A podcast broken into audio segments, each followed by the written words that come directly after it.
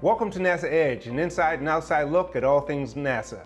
Today we're here with the second part of an interview we're doing on the precise landing technology called SPLICE. I'm joined today by Ron Sesterick and Glenn Hines, who both work on this project. My question for you, Ron, is remind us again, what is SPLICE and what is your role with this program? Hi, SPLICE is a safe and precise landing technology development project that's developing technology for landing on other planets and other planetary bodies. Our big challenge is to try to land both safely and accurately on other planets, and we're developing avionics, sensors, and GNC technologies to improve the state of the capabilities for human spaceflight and robotic spaceflight to land. Now, this technology, SPLICE, is going to be used on a future Blue Origin launch. How did Blue Origin come by being an industry partner for NASA to use SPLICE? So NASA developed an agreement with Blue Origin under the Tipping Point program.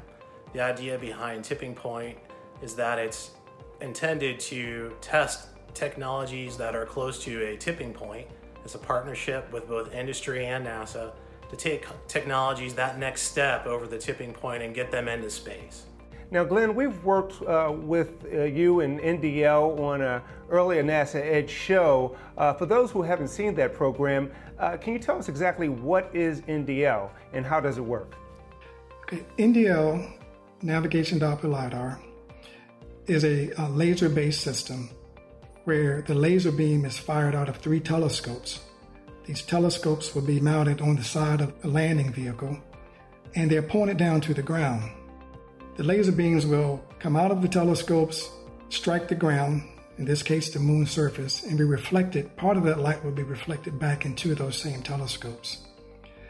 And what we do is we combine a little bit of the outgoing signal with that returned laser beam signal. When it comes back into the system, it is shifted, and we are able to use those shifts in information.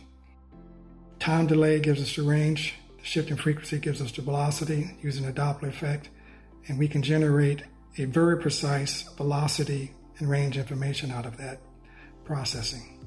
Now, this question is for both of you. How important is SPLICE to the New Shepard launch and to Artemis and future commercial partners that need this precise landing technology? Ron, you can take it first.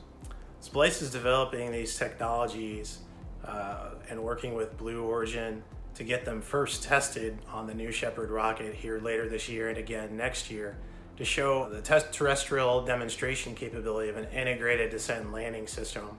From there, the goal is to get it to the moon as soon as we can, and so the shortest way to get it to the moon is to fly it on a robotic mission. Right now, those are funded. It's called CLIPS. It's Commercial Lunar Payload Services. And so the plan is to take these technologies first individually, especially the Navigation Doppler LiDAR, NDL, the most mature of the technologies. And later, as the other ones become mature, add them into the integrated system, fly them first on robotic missions, and then make them available for human missions in the future. Glenn, can you expound upon the thought of how this technology will be demonstrated with New Shepard, and then how it can be expanded to Artemis in future missions? Sure.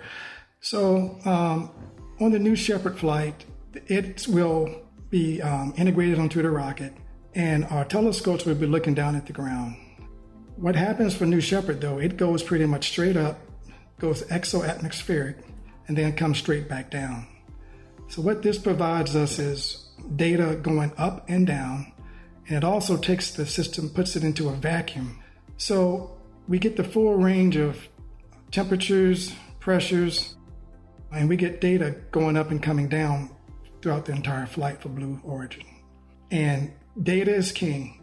We need to collect as much data as we can to learn as much as we can about the system. This Blue Origin flight gives us a ton of test data to help ensure that the systems that we're building for the moon are robust, reliable, and will be working in great condition for those missions. As you know, when you're flying people, you have to be grade A totally reliable. You know, we do not want to have any kind of errors or mistakes at that point in time. So we want to be as safe as we can with our technologies at that point in time.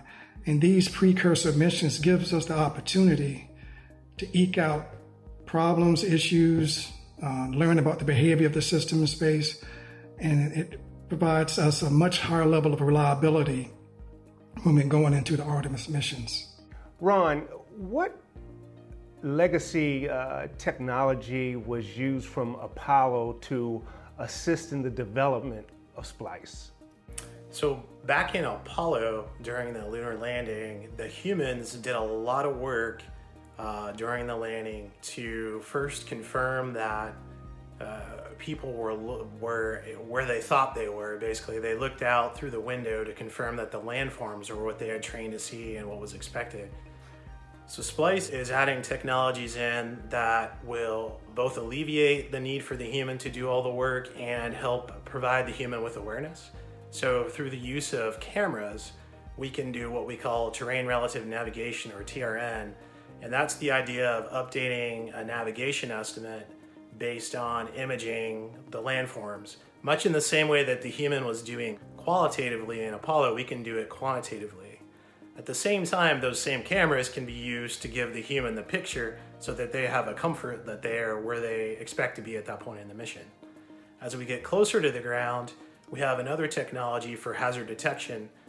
So there's a 3D LiDARs that SPLICE is helping to develop that will allow a real-time 3D map to be generated of the landing area. This 3D map can be used to determine where their hazards exist, whether they're rocks, slopes, craters, or pre-placed assets.